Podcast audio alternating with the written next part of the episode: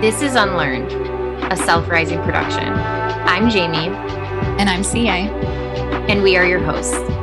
This is a podcast all about deconstructing who we are and exploring who we are becoming.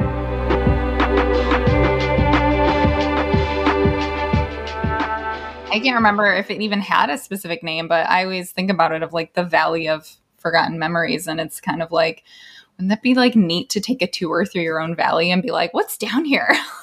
there's there's a lot. There's got to be a lot. Yay.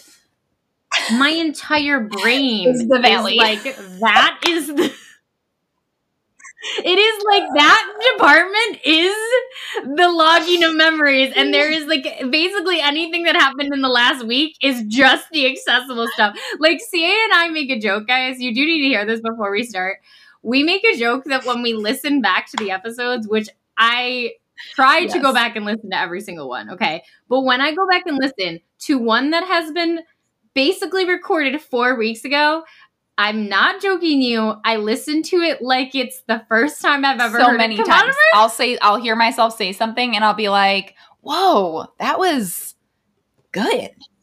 That was impactful. That was um, wait, way to way to do that one, CA, because I didn't remember saying it. But this is why it's so like this is what it looks like when so like two of like the hosts have ADHD because it's like re-examining like things that you just didn't keep as relevant enough. So then you're like, oh, that's good information. And it's like you're constantly surprised at yourself. You're like, yay, exactly. I have good thoughts sometimes. So, um, right. what are we talking so, about? today's topic is all about the deficit mindset versus the abundance mindset, which might sound a little, I don't know, like esoteric. And you do actually hear it a lot in like spiritual contexts and communities.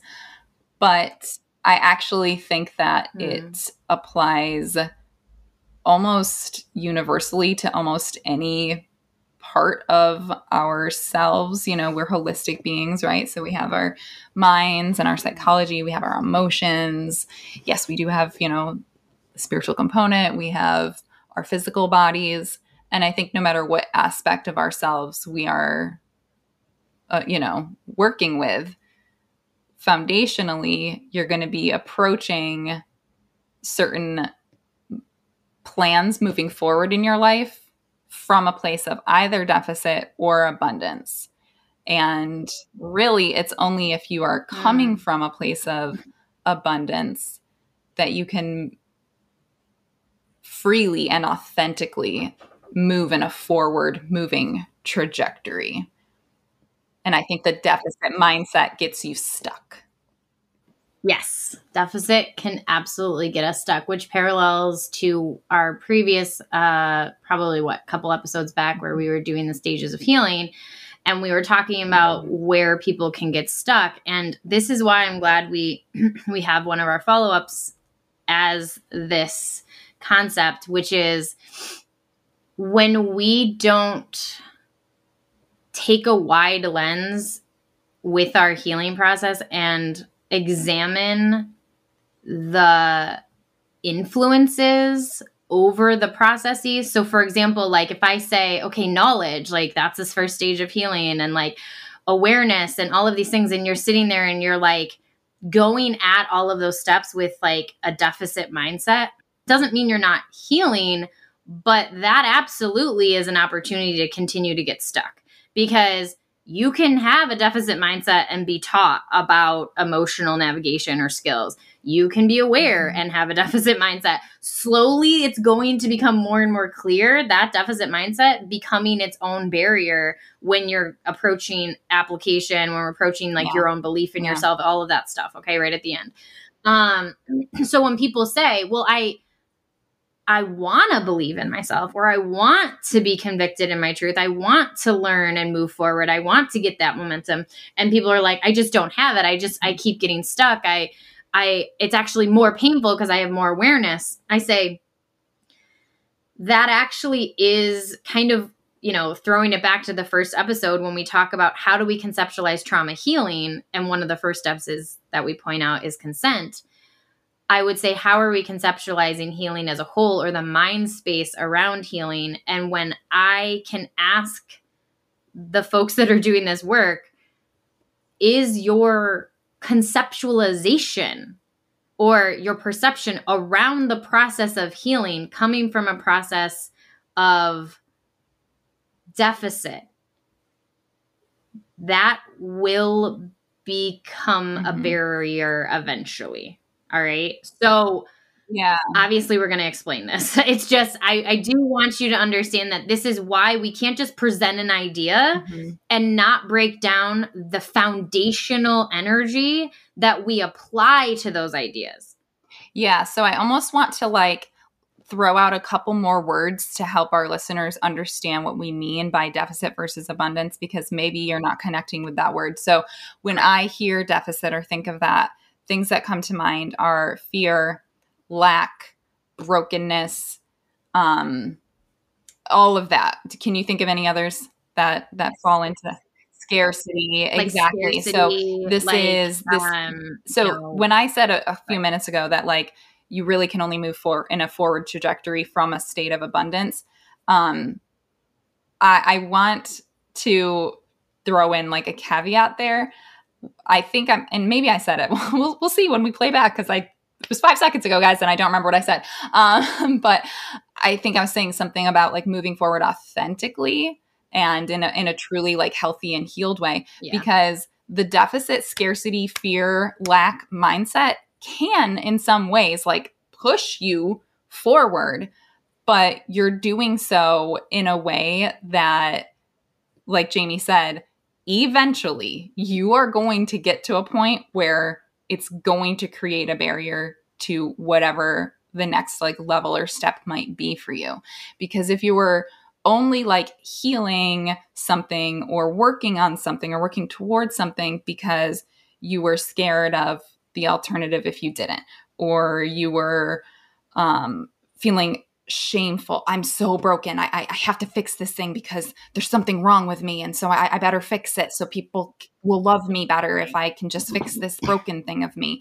Or, you know, I'm, I'm, I'm scared that I don't know, like I'll I'll be found out. People will find out that there's something wrong with me if I don't fix this, mm. you know. So if you're coming from that place, like you might actually on the outside like be able to take some steps forward and like do some parts of a journey towards something. But if that was the foundation behind it, eventually that is going to present as a barrier for you.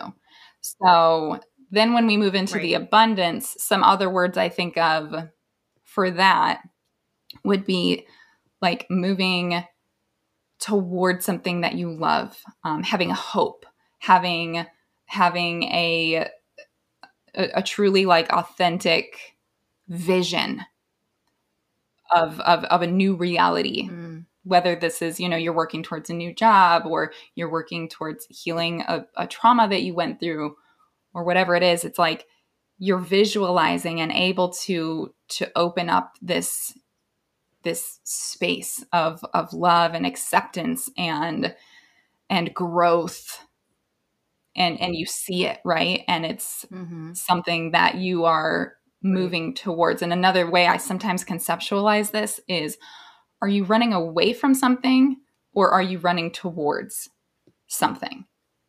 That's another way i sometimes mm-hmm. conceptualize this concept. Right. Right. So let's maybe like start with an example because i know that some people might be like hearing those words and kind of kind of mm-hmm. inserting what that might mean. So I I think that will help us with kind of moving forward with yeah. a couple of different examples. Do you have I mean, one that you an easy one to with? start with? I think maybe would be something like a career choice.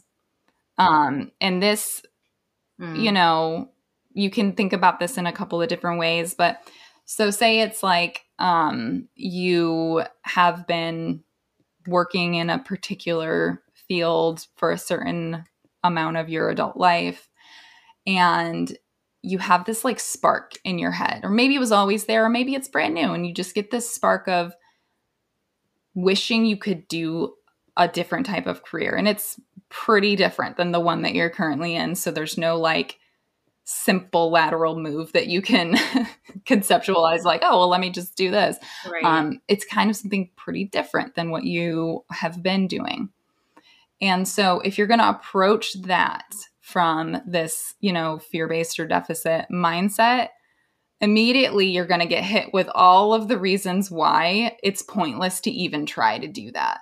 You know you have no your, your degree mm. doesn't relate to this. You have no work experience doing this. You're 30 something years old and there's you know people in that field that have been doing it for 15 20 years. You're, you're not as knowledgeable. You're not an expert. Like no one's going to take you seriously and so you get hit with all of that and you go okay well then i guess that's just not it's too late for me right it's just not gonna happen for me like mm. and then you can get sometimes even you can go further and you can really like internalize some serious shame about that like why did i choose this other career this was so stupid of me like now i got myself stuck in this thing that i hate doing and it's like eating away at me every day and i have no choice it's powerlessness right like and you just it brings up so mm. many it's going to touch on a lot of other like core wounds that you might be having inside of you and then you get this trapped feeling. So that's that's like an example that comes to mind for understanding what a deficit mindset might like feel like. Right. I think you just touched on something that is really important for so many of us that are going through this trauma process and trauma healing. It's like the narratives that were modeled for us. Like, I'm not trying to speak in this general way, but many of us were raised by parents that had the mm-hmm. same job for 40 years. Mm-hmm.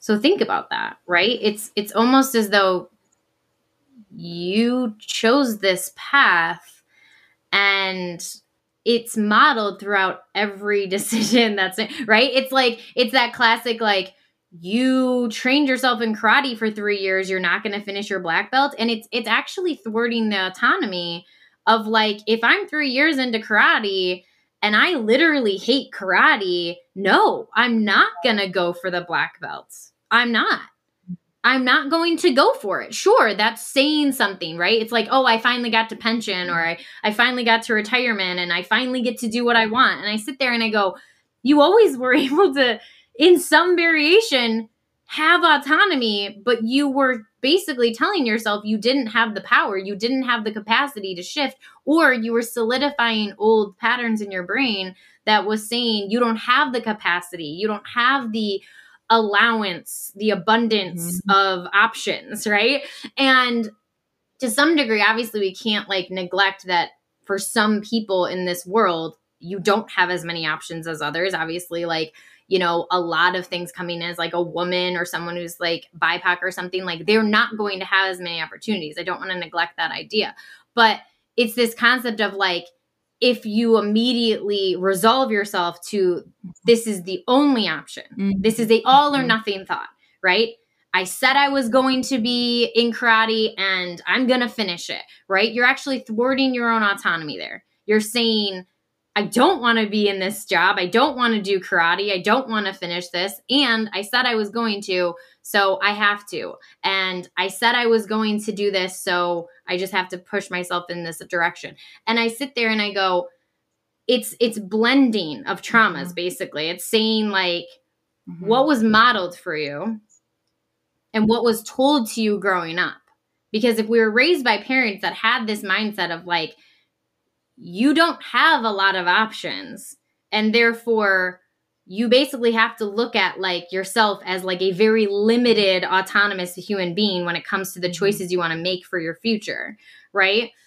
That's being told in a way of deficit. It's saying like you don't have mm-hmm. control and power over this.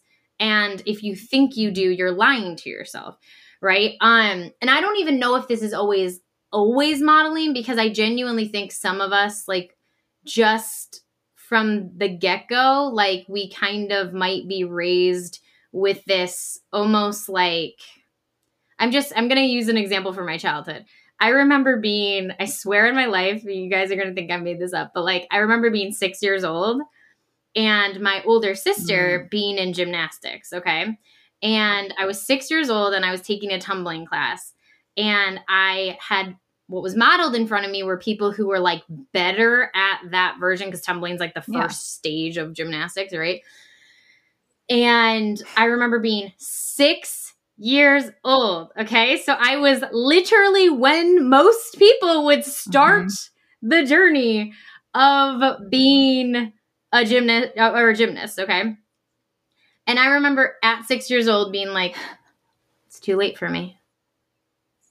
Because I saw three year olds in the gym. I, I genuinely remember that thought because I saw three year olds that had started before me and I was six. And in my brain, in my small little six year old brain, three years was a lifetime. And I thought it's too late for me to go into this thinking I could ever Mhm. amount to anything good. And when I tell you, who knows if that was something modeled for me? I don't know. But that was a very genuine thought in my brain. And that, guys, that is a, a Mhm. or that is a deficit mindset. It's saying that from the get go, you don't have what it takes. You don't have, you're already behind. Mhm. And if there's a lack, then that means there will continue to be a lack. That's the story that gets told, right? So since I lack right now, even if that's like dead serious, like a true objective statement, you are correct. Six year old Jaime, you're right. You lack the skill level that some of the three and four year olds around you are displaying right now.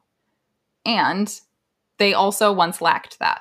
And so you can grow those skills and get Mm. to that skill level by learning the moves and practicing the moves. One of the things I love about um, my daughter takes violin and um, she she does the Suzuki method, which is like a pretty popular method for teaching violin. And um, when we walk in to where she takes her lessons, there's this big display of all these like really famous violinists that are like experts, right? Absolute, like the the top, the creme de la creme. And right next to those pictures, and shows them like you know in their orchestras or where, wherever, and they they're in their element. Right next to each one of those, it has a picture of that person when they were like a little kid, a tiny little kid with like that violin in their hands. And the sign says, every expert was once a beginner too. And the fact that like that's what my kid gets to see every time she walks in before starting her lesson, I don't know, like there's just something I really love about that so much. And the thing is, one of the other things that I think happens to reinforce a deficit mindset is as you were saying like it's not just modeling, you know, there's like a lot of factors that go into how do we default to this and why do so many of us default to this? And I think another contributing Mm. factor because there's there's a few. um, the next one I'll talk about is our actual experiences of real lived failure because they happen because we're human and this is what happens in life is you try things and it fails and you are doing something and you make a mistake Mm. and unfortunately, some cultures systemically and even smaller, like whether this is like a school that you go to or a family system you're in, um, there's a lot of shame around failure. And so Mm.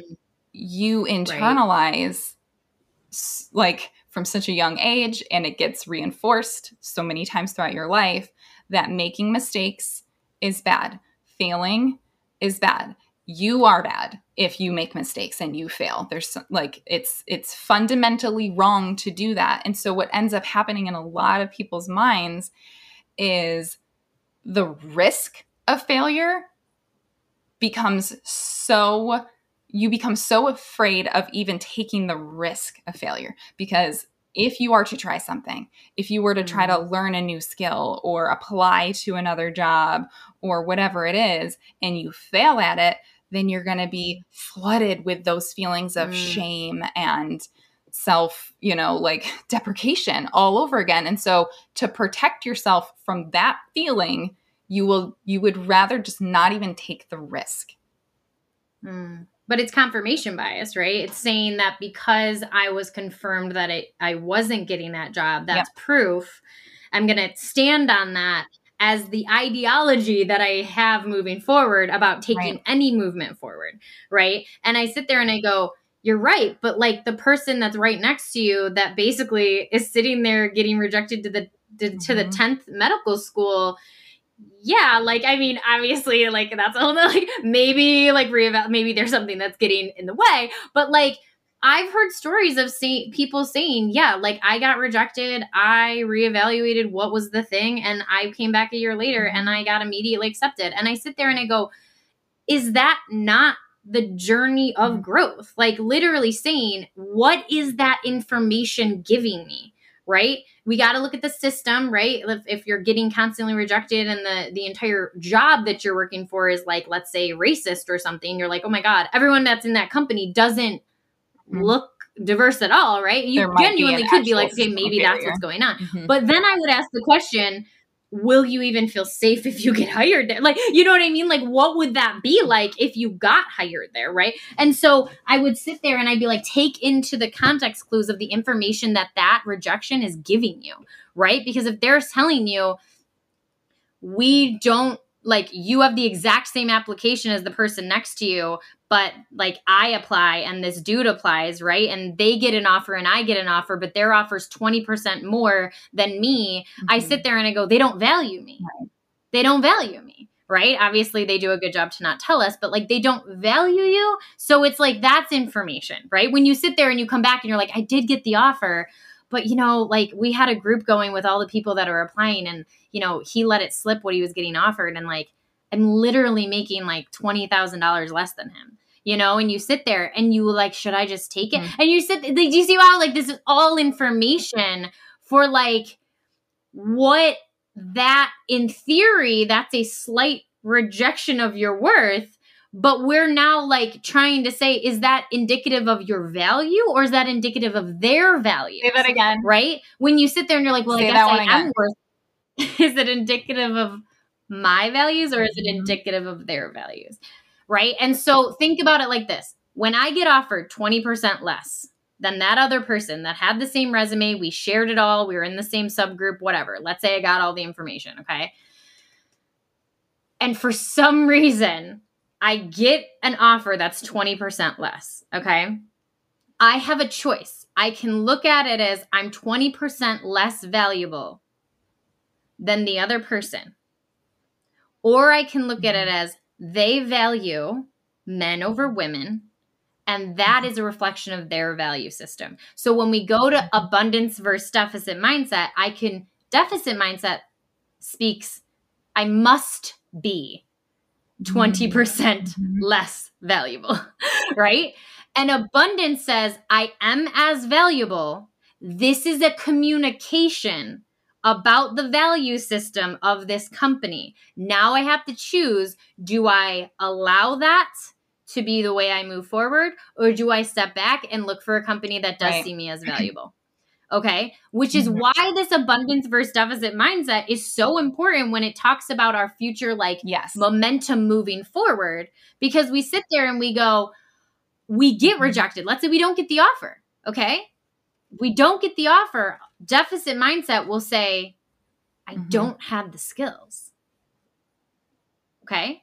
Deficit mind says, I don't have the skills. Whether or not you genuinely don't have the skills, I would say all of that is information. Okay. So if someone genuinely looks at you and says, Hey, you have mm-hmm. three out of the five skills that we're looking for, we're actually looking for a right. candidate that has all five. And if you are bound and determined to get a job in that field, you go back and say, That's not a confirmation that I'm not cut out for this job. You go back mm-hmm. and say, Where do I get those yes, other two skills? Exactly. And so I think a lot of this has to do almost overarchingly with how we even conceptualize the concept of failure versus success. So I, I can't remember what this what which country it is. So I'm not even gonna. I, I, I'm so like frustrated that I don't remember what it was. I was sitting here racking my brain trying to remember. There is a country. It's like a Scandinavian country, and they have a holiday. They have a day every year called like Failure Day, and it's a day where everybody celebrates their failures and they share stories about times when they have failed and you know they just celebrate their own failures and they just you know toast a toast to the failures.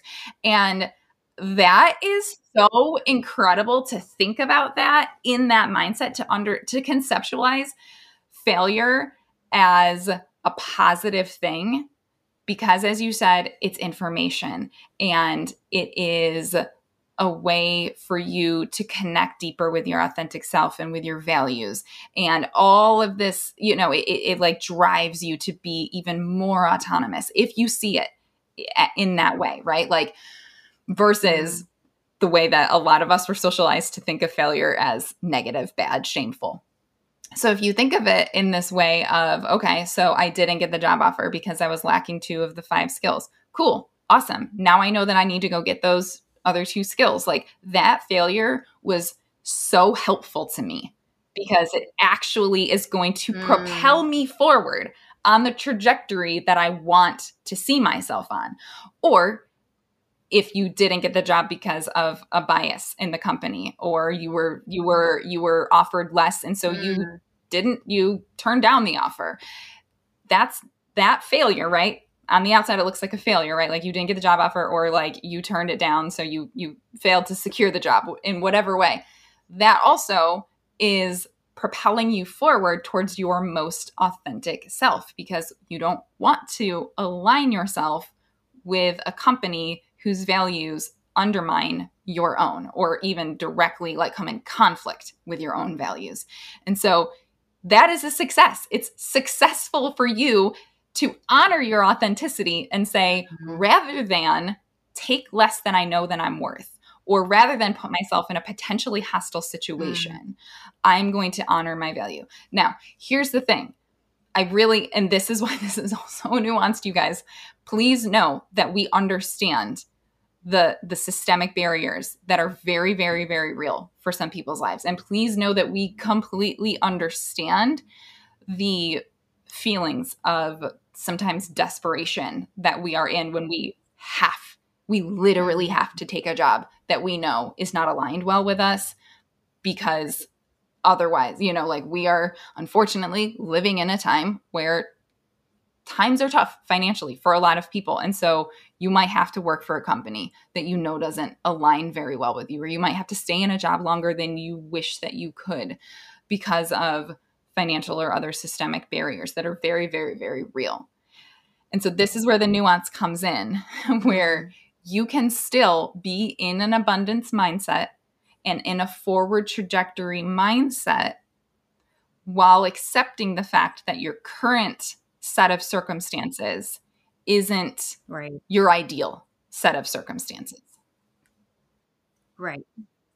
Right. Right. Which I would I would think it would be something like I need a job, they're offering me 20% less. I don't look at this as like my final destination, but I will take what I need, what skills I need. I will get underpaid for however many years. And this is where actually yes. having a vision in abundance versus deficit mindset is actually very important because if you sit there and think like if whatever's fueling my my belief system is from a deficit it means mm-hmm. i will just take whatever i get and i will just whatever gets thrown at me is whatever I need to do, right? And I sit there and I go, if you're, let's say you're in a financial desperate situation and you're like, I mm-hmm. don't get the luxury to not take this job, Jaime, like, great, like I have to, right?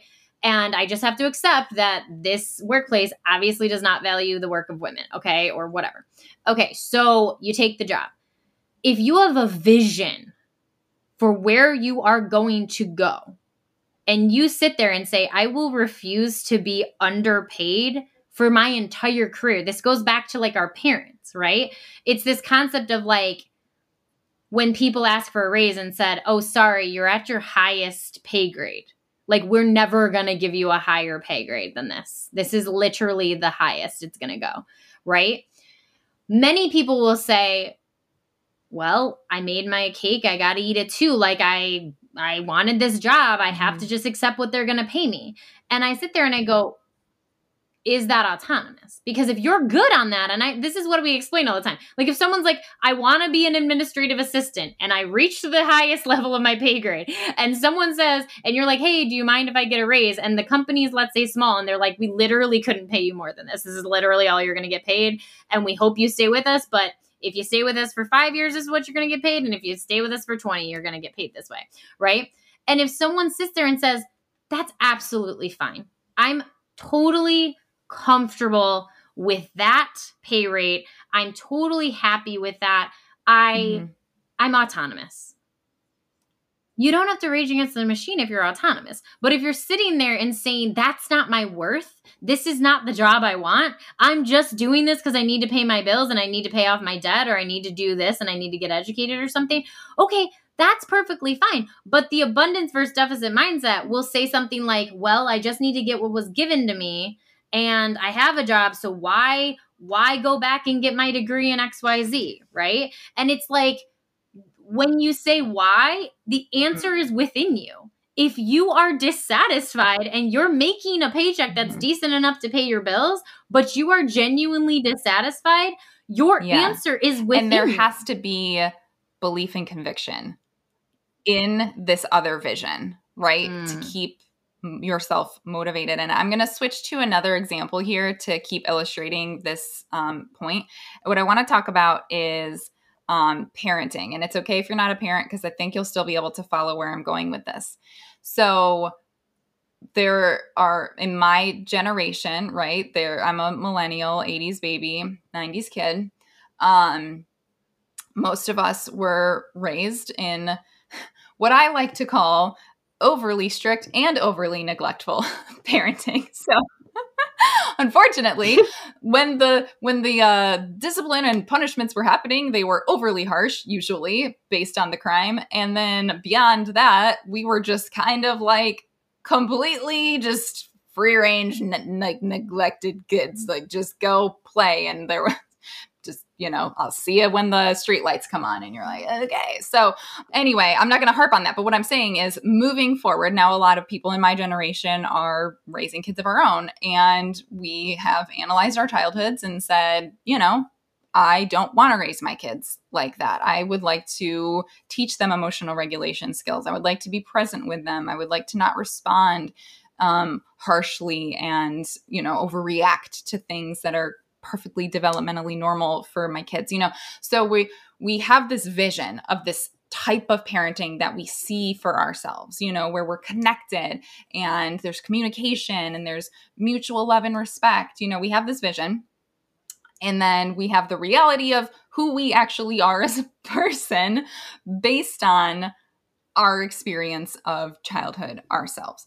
And usually there's a gap between these two realities, right? The reality of how I am right now, today, as a parent versus this vision for myself that, like, this idealized version of type of parenting that I would like to achieve at some point.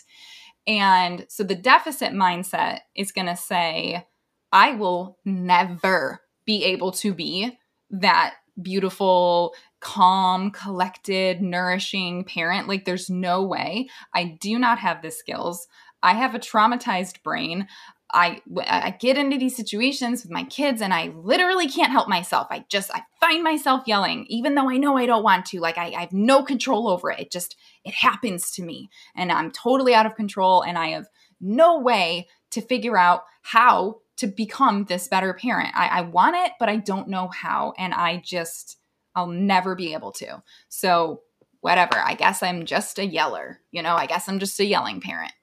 Okay. So that's kind of like the deficit mindset is this belief that we are limited. And because we are currently limited, right? Same thing with the gymnastics, we will continue to be limited because I right now lack the skills. I will always mm. lack the skills.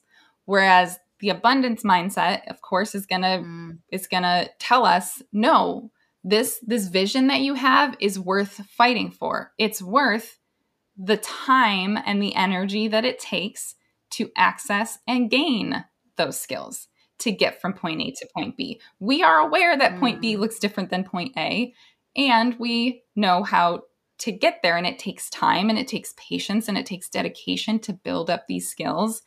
It takes a lot of compassion to forgive ourselves for the mistakes that we're making along the way, right? How are we viewing, viewing failures?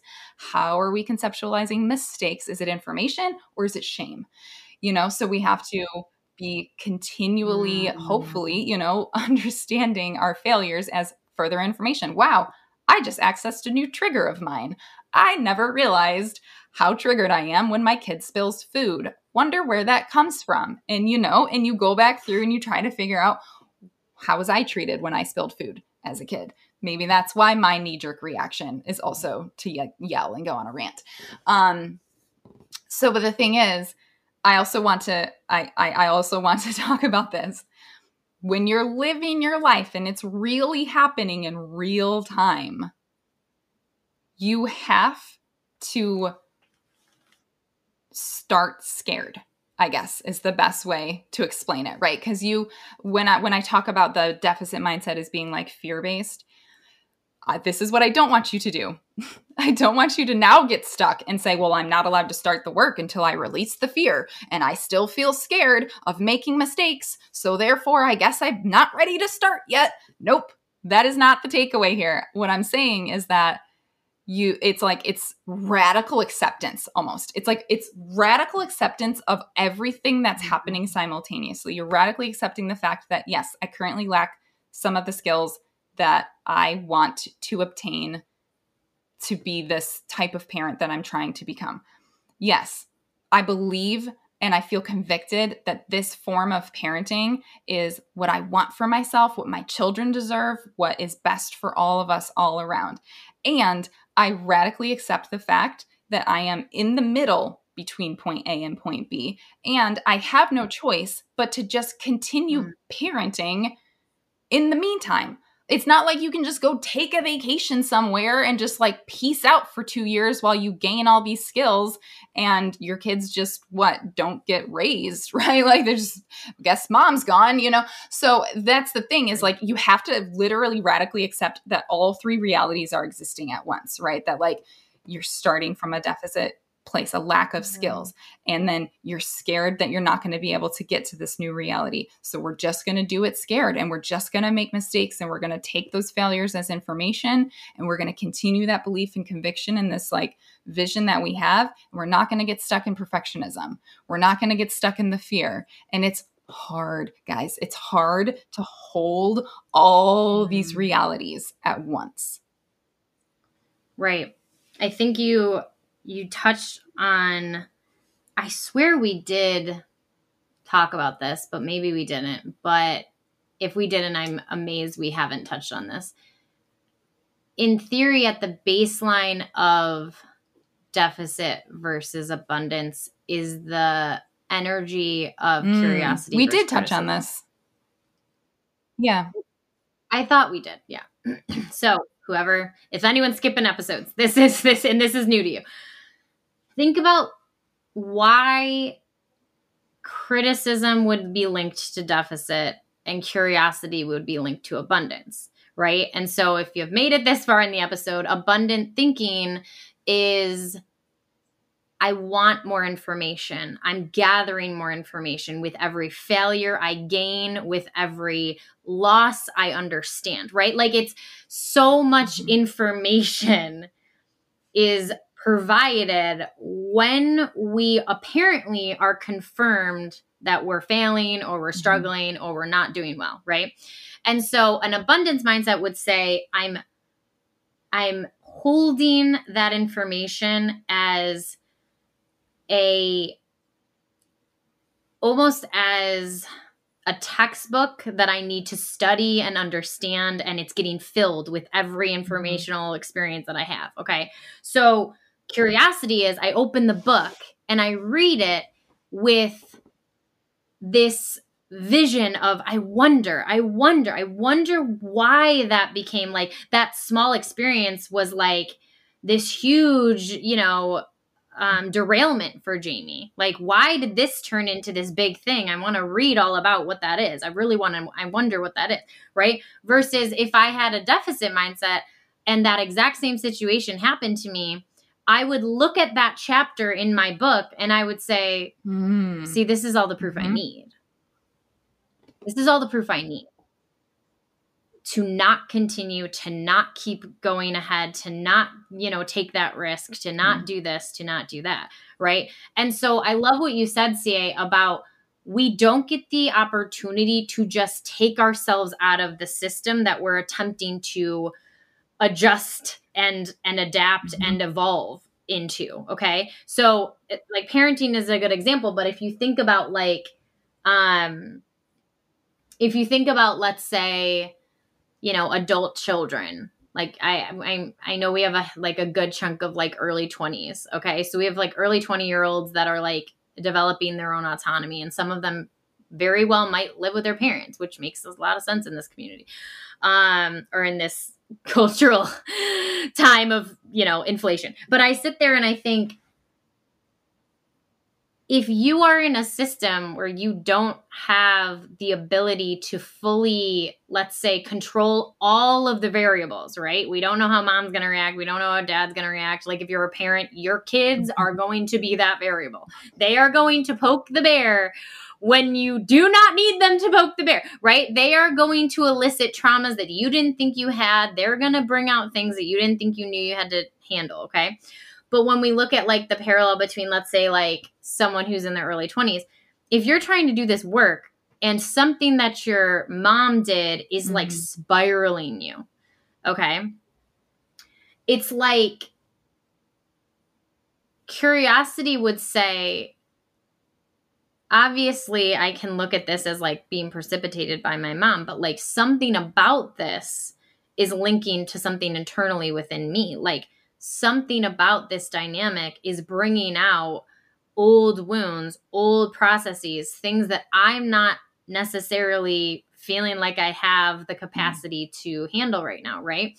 And then, you know, I have a lot of clients that look at me and they're like, Jaime, I don't have the luxury to just get mm-hmm. out of that environment, right? And so many people will look at that as proof that they're just never going to be able to get better, right? I'm never going to be able to change my mother. I'm never going to be able to change the way she interacts with me. So I might as well just deal with whatever throw like cards got thrown at me and why even try to develop any interpersonal skills or any like right, emotional right. navigation skills, right? That's a very critical mindset. It's saying like you're you're going to be like stuck. You're going to be like embedded in this system. And that's why i think we are holding space for many people are in systems that aren't going to right. radically externally change right? Our kids are going to still be kids. Our partner might have the same behaviors that they typically have been ex, ex, you know exuding. But when we sit there curiosity says i'm acknowledging that this system operates in a particular way and I'm also part of the system. So if I'm curious about how I show up to the system and how I'm reacting to the system and how those I- interactions actually exacerbate wounds or exacerbate problems, I can actually do some of this internal work even in a system that is continuing to mm-hmm. operate on their old patterns. Right? And then it's like, it's almost like the deficit mindset says, because those old patterns are being shown, that's proof that your guys are never mm-hmm. going to get better as a collective yes. system. Right. But if you look at it with like curiosity and opportunity to grow, this is, I mean, it's painful, but like the more you do show up with curiosity, the more mm-hmm. you understand the way you are part of a cog in mm-hmm. the entire system right there's either manipulation going on or you're being played or there's emotion going on or maybe your traumas are now hurting other people right and so when you can get to that moment of like oh my god you're right there is some like aspect of this that i mm-hmm. am able to grow in that's your radical call to like decide do you want to be remaining stuck in the barrier of deficit or do you want to take a mm-hmm. chance on yourself basically you, and this is where that fear comes in right like what if I yell when I said I wasn't going to yell? Or what if I do this when I say I wasn't going to do that? Or, you know, I said I wasn't going to lie to my mom anymore and I found myself lying. And like, that's the thing is like, if you have the abundance mindset, mm-hmm. you're going to say, I did lie to my mom and I said I wasn't going right. to. So why did what I? am I, still needing to work on? Because right? I like where, where, where is the growth going to continue happening for us? So a lot of times pain points do sort of highlight the it's like I think of it like flow, right? Like where is the energy flowing? And so if you're doing self work or self healing, and a major pain point gets brought up in you know an internal dialogue or a interpersonal relationship and all of a sudden you feel yourself super activated you can either take that in the deficit as a confirmation right. of see how broken you are see how powerless you are or you can take that as whoa this is really shining a spotlight on where the energy wants to flow next as far as okay this is something i don't like this feeling. So i would like to gain whatever education or skills are necessary for me to be able to manage whatever this pain point is for me moving forward. And how do i do that right? It's the curiosity hmm how can i figure this one out how can i analyze this how can i I wonder where I can figure out some sort of a management tool or skill to help me through this if this were to happen again. And and a lot of times with our lives, like the things that are pain points are kind of cyclical and they are things that are going to happen again, right? So um, you can either go to great pains to try to avoid that ever happening. You can do the sort of like deficit resignation. Well, I guess I'm just gonna, this is who I am and this is how I am about it. Or you can do the hard work of saying, well, that's uncomfortable, and I would like to gain some sort of a skill so I can manage that better. Um, and I think this is why this kind of applies overarchingly to just we've used some examples right? The career mm-hmm. example and the parenting example but i think it just applies very overarchingly even just to our self healing and self growth journey itself. Because for a lot of us it's like we can we can look around and see people that are like so far beyond and like just like so into their journey that they're these like incredible people and they have all these skills and all this knowledge and you sit there and you're like oh my gosh like i there's no way i'm ever going to get there like they this person has no idea what i'm dealing with and, and how many wounds i have and how much trauma i have and I just there's no there's no way I could ever get to that point of healing. And you can you can really just get start stuck at the starting block and just go like, okay, well, I guess I'm just this broken person and I hear this. I'm not going to throw an entire generation under the bus, but I do hear that mentality a lot in older generations. They they get to a certain age where they're just they just resign themselves to well, this is who I am. Take me or leave me. I'm you don't like the way I talk.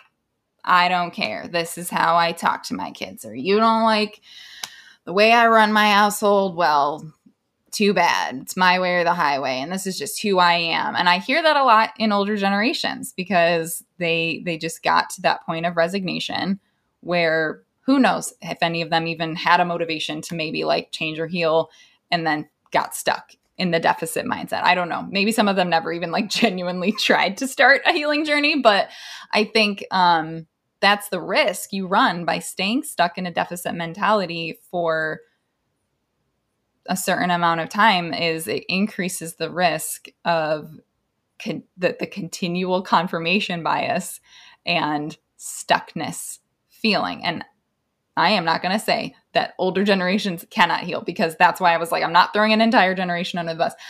I also I have seen it, right? We've all seen it, guys. Like there are people in their 60s and 70s and 80s that are willing to do the work and learn new things and grow in their personal lives. I think you brought up a really good point that came to mind was this concept of like what environment are we doing this work in? And you know, you've heard us talk about this many times, which is this concept of like what do you think the mind spaces around you are? Are they pretty much telling on themselves? Are they telling you that they're all in the deficit mindset?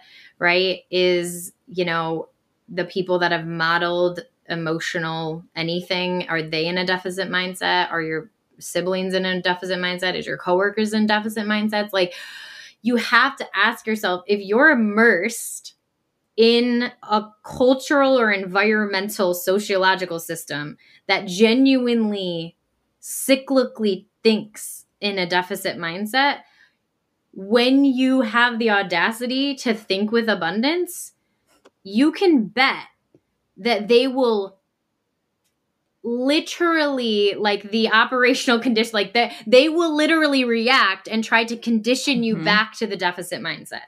Because you would say like it would be like you working for the same job in 10 years and all the people that you were working with basically you, you realize oh, oh shoot like they all kind of none of them really think the way i think right? And you tell them hey you know what you're 30 something years old and you're like you know what? I think i'm gonna apply for medical school. Mm. and they all start laughing. They're like you've got to be kidding me. You have got to be kidding me. Who what makes you think here we go. Ready? Here's some key phrases. What makes you think you can be a doctor? What makes you think insert the blank? What makes you think you Mhm. can fill in the blank? That's a deficit mindset that's telling on themselves. Another one. Another one because what they're is saying must is- be nice. yeah go ahead That's when you're going to get right. Like, must be nice to have the luxury to just take a study for an MCAT. I don't have time like that on my hands. I don't have money to apply to med schools. Must be nice. Right. And they're going to try to literally like Right. undermine you by, by bringing up their own deficits. Right. It is the deficit, the telling on themselves moment. Right. And that's the thing is that's where you're going to feel guilty for feeling like you have the audacity to I mean like we don't even know their story. Let's say they're the exact same like socioeconomic status and they're like I don't have the money. Like I literally talked to my best friend and they said I believe in you and they gave me the $100 application fee. Like I literally was going to use that $100 on groceries, but they said I mm-hmm. want to be a part of your journey, right? And so I support you. Whether or not you get into medical school, I don't want that money back. Like I support you mm-hmm. because I want you to grow. That's a friend mm-hmm. that's in an abundant mind space versus the coworker says, "Oh, so you can spend $100 on an application but you can't buy groceries." And you're like, "I literally am telling you I can also barely do this, but I want something different. Like I genuinely want something different. So I'm trying to figure out a way that like doesn't keep me in this like space where I'm not actually be able to be autonomous, right? And so that's where that mind space comes in and I am bringing up the environment for a reason is because when we we literally find ourselves which by the way, we don't always want to be found in a complete deficit mind space. Like we don't want to be in a deficit environment, but many times the nature of where we are, Right. we will find ourselves in there. Like we will find ourselves in these critical spaces where if we have the audacity Mm. to be something more that we are threatening or like or how do I even want to put this? We are Subverting. Hmm, there's a word here. There's we Subverting. what was it? Is that the word? Subverting. Sure, that could also be one of them. I'm, I'm thinking more like we're we're Mm, turning like- our back. Mm-hmm. Like we are here, so you should stay Mhm. here too. Yeah, it's like a betrayal. How dare you? And I think Yeah. a betrayal, yeah, or something. Like I think of family systems. This is like it's Right, harder to see in right, probably right. a coworker situation, but like in a family system, like this actually does happen in family system. What makes you think you can get your Mm. go to college? We've not. We've all. We've all been like trained. Or the reverse. what makes you think Like, you cannot go I don't to know why. If you're if, if you're in the reverse system and you're challenging one where everyone in this Mm. family is a lawyer? What makes you think you can just go be an artist? right? It's just like if you're doing anything that challenges the status quo or the narrative. Right. But it's this concept of like they're basically telling you they don't think Mhm. you have the capacity for the shift or something. And then if you do, you're turning your back on the collective narrative that we established for our family system. And that's where it goes back into like the environment does mm-hmm. impact our ability to heal. It does. The environment that we are submersed in absolutely impacts our ability to heal because when you started telling us about like the older generations like whether or not they did i would be if i was a betting woman i would bet that at one point of all of our parents lives that have found themselves in this mindset and said, I'm just this person, you have to deal with it. I bet that they once, at one point in their life, wanted to be entertaining mm. more. And their environment laughed at them, or their environment mm. criticized them, or their environment told them, You're turning mm. your back on your family and so, without the right strategy and without the right tools, they just took whatever was given to them and they didn't see there was another path. They weren't able to even conceptualize mm-hmm. their own autonomy. Right. And so then add 20, 30 years to that, and someone says, Hey, you do have the opportunity to be autonomous. Do you want to be an artist at 60? Go be an artist at 60 go sell your art at farmers markets like do something that you mm. love right and you're sitting there and you say something at 6 years old and you say right that time has passed it's 6-year-old jaime saying i'm too old mm-hmm. it's too late for me at six years old. And I know that's so laughable, but that was absolutely an mm-hmm. embodied thought that I had at six years old. And talk about adding decades of that belief system. That does feel like an insurmountable mm-hmm. ask. When you look at grandma and you say, you could start a new career at 60, and they think, so I think another factor that comes into play here that maybe we almost want to kind of end on this note is this also speaks to where a person places or what type of metric they're using for their their value as a person. Because if you're if you are measuring your value based on some sort of external tangible output then that is going to contribute to that fear mindset and that deficit mindset because if you're sitting there at, you know, 35 years old and saying you would like to try to change a career of some sort. And then you're looking around and seeing everybody else who's already in that field so much more successful than you already. And what you see is, I don't believe I can achieve those things. And if I can't, then my value, my worth as a person is going to plummet and mm. so if I'm not capable of producing the results that other people can measure me by, then I am not lovable or I won't be lovable if I do that, right? And so mm. there's a there's a temptation to just stick with the with the familiar because it's like the devil you know versus the devil you don't. Well, at least I know what I'm worth right now. And even if I wish I were worth more or if I wish that I, you know, you know, you can have all these like it has to do with value, which is like really really kind of hard to for me because I'm like I'm so like radically accepting and radically like loving of wherever people are on their journey that it, it's hard to know that that's a mentality that I think gets a lot of people stuck. If, if we're talking in the field of like personal growth, it's like, well, if that's who I'm supposed to be, right? This person who's able to emotionally regulate and, you know, speak clearly and calmly and be able to access all these great, you know, self advocacy skills and things like that. Like, if that's who I'm supposed to be, and I'm looking at myself in the mirror and going, well, that's not who I am, then all of a sudden my self worth is going,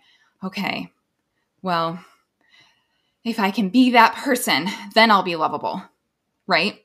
And this is where the point A and point B thing I was mm-hmm. talking about before, right? Like this person you are today versus this person you wish you could be. What I don't want people to take away any of this is that you're only going to be valuable or lovable once you achieve this other thing mm. because that is still a deficit mindset you're still coming from this place of lack. Right. That, like, okay, well, I just need this thing and that thing. And if I can put this accolade underneath my belt and get these letters behind my name and do this, that, and the other thing, then they'll love me, right? Then people will accept me. And that is going to leave you with this huge gap of space between who you are today and who that, you know, imaginary version of you is. Who's going to love that mm-hmm. person? Right? You're walking into a journey of mm. love deficit and self-worth deficit until you achieve this like magical version of yourself, right? And so that's what I really want to speak to and say that this everything we're talking about, right? Like a- achieving different goals for yourself or different visions for yourself has no bearing whatsoever on your worth as a person. You are worthy of love at literally mm. every single stage of any of this, especially if you're talking about the self healing and mm. self growth journey. You are already lovable no matter what skills you do or do not have. I love that. It's it speaks to the start of the switch actually comes from that belief that I am valuable in this moment mm. to fight for that growth. I am. I believe that I am. I believe that I'm worthy enough. I believe that I'm I'm deserving yeah. of more.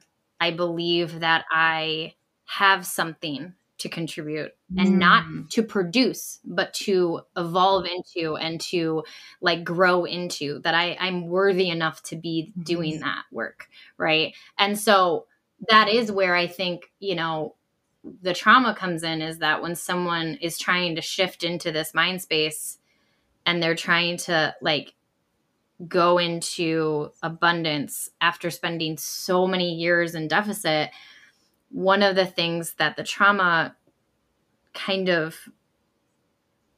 almost entertains is I'm scared I'm going to mm-hmm. fail myself. And that loops back to what yeah. failure is defined as. Because if you can accept that part of this journey will include steps forward and step backs and like movement forward, movement back, and it will constantly fluctuate, and you can redefine what failure is, it actually doesn't impact the mm-hmm. worth that you're founding on. And so that is actually very important because you think about it and like that's why i mean i've always phrased this i do ninja so i always tell my you know my people that are interacting with me i always tell people fail forward and what i mean by that is if I am failing, I'm going to do so in a way that instructs me to get better. Because, guys, I know that CA and I haven't fully told our story, but like when I tell you my healing is asynchronous, like there were moments where I felt like I made leaps and bounds of some of my trauma processing and then simultaneously mm-hmm. created chaos to create more pro- right? Like i was creating more problems. So like if i looked at that as see that's proof that i never am going to be able to heal that's mm-hmm. where my journey ends. That's where my journey ends. The second i have those step backs the second i have the moments where i feel like i am literally the scum of the earth i'm making bad decisions i'm speaking from my trauma i'm explaining from my trauma and i do need to hold myself accountable for the things that i do during that place of my life. And that doesn't necessarily provide proof that I am not still mm. in my healing journey. Mm. Hear that. That does not provide proof that you are not in your healing. Because when you take those moments and there is a moment of chaos, or you do speak genuinely from a sheer, unadulterated, mm-hmm. raw trauma voice, okay? Of course, there's injuries that occur. Of course, people are affected. Of course, decisions are made that feel unaligned, right? And if we look at that as proof that that means we are mm-hmm. done, whatever you did before, that is it. You're done. You went to inpatient. You said you were going to end your life. See, it's proof that you're never going to get better, right? It's like that is genuinely where many people find themselves because they might even say that to me. They might say, I did have a journey. I was really doing a lot better. And then all of a sudden something spiraled out of control. And then I felt like these past five years I've just been stuck. And I sit there and I go, we need to reevaluate your conceptualization of healing. What does it look like to get better?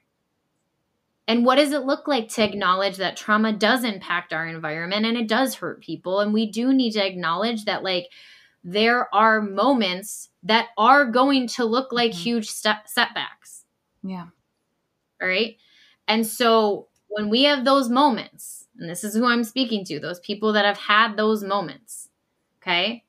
When you can sit there and say, I genuinely must acknowledge the wounds that were just put on full display. I must examine the wounds because if you do not, that is the end of the journey or the Yeah. stagnation of the journey.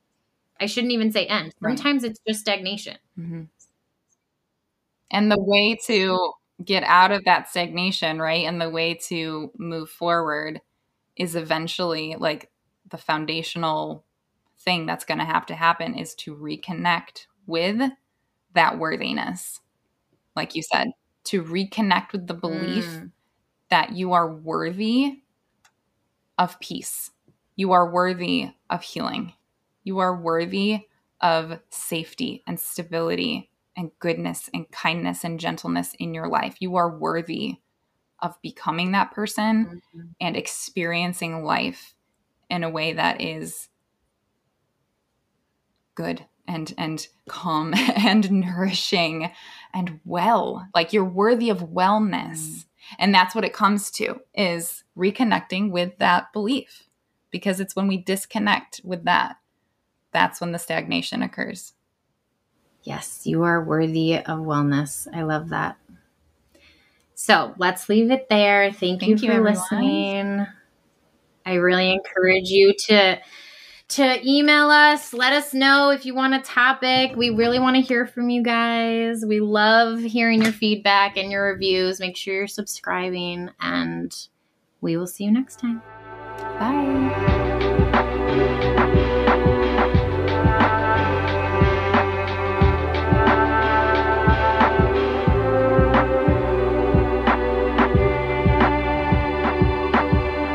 Thank you so much, y'all, for tuning in. If anything we said resonated, please subscribe and leave a review anywhere you listen to podcasts. This absolutely helps us grow, and we really do value your voice on this podcast. So if you have anything you'd like to contribute, any tips, any topics, or if you just want to say hi, you can email us at unlearned at recollectedself.com. You can find us on Instagram at the Unlearned Podcast or individual Instagrams at Recollected Self and CA's is at Embracing Divergence. You can also find us over on TikTok under those handles. If you want to join our Patreon for $5 a month, you can be our Coffee Fiend Club member. And that's going to give you access to our podcast within a podcast, which is called Unhinged. This is basically where we let loose, completely unedited. We are literally just shooting the breeze, having fun. You can see our full personalities and it is a blast honestly. It's pretty fun. So if you want to join us you can find that at patreon.com slash unlearned. And that's it. The last thing i want to tell you is i want you to be brave enough to fight for the person you want to become. And this is how we do the work